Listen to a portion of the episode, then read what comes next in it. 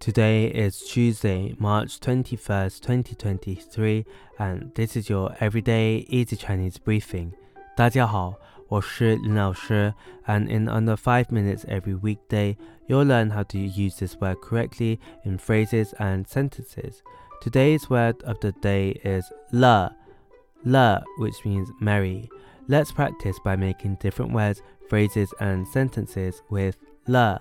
The first word is 乐观,乐观, which means optimistic. Let's look at each character of this word. 乐 means merry and 观 means outlook. A way of using it in sentence is 他很乐观，总是看到事情好的一面。他很乐观，总是看到事情好的一面。 he is very optimistic and always sees the good side of things. Another word we could create with le is 快乐,快乐. This is a noun that means happiness. A way of using it in a sentence is 他的快乐感染了周围的人。他的快乐感染了周围的人。Her happiness infected the people around her. Finally, we could create the word 欢乐,欢乐, which means joyful.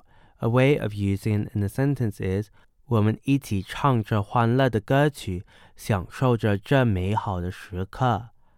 我们一起唱着欢乐的歌曲，享受着这美好的时刻。 we sang joyful songs together and enjoyed this beautiful moment. Today, we looked at the word le, which means merry, and we created other words using it.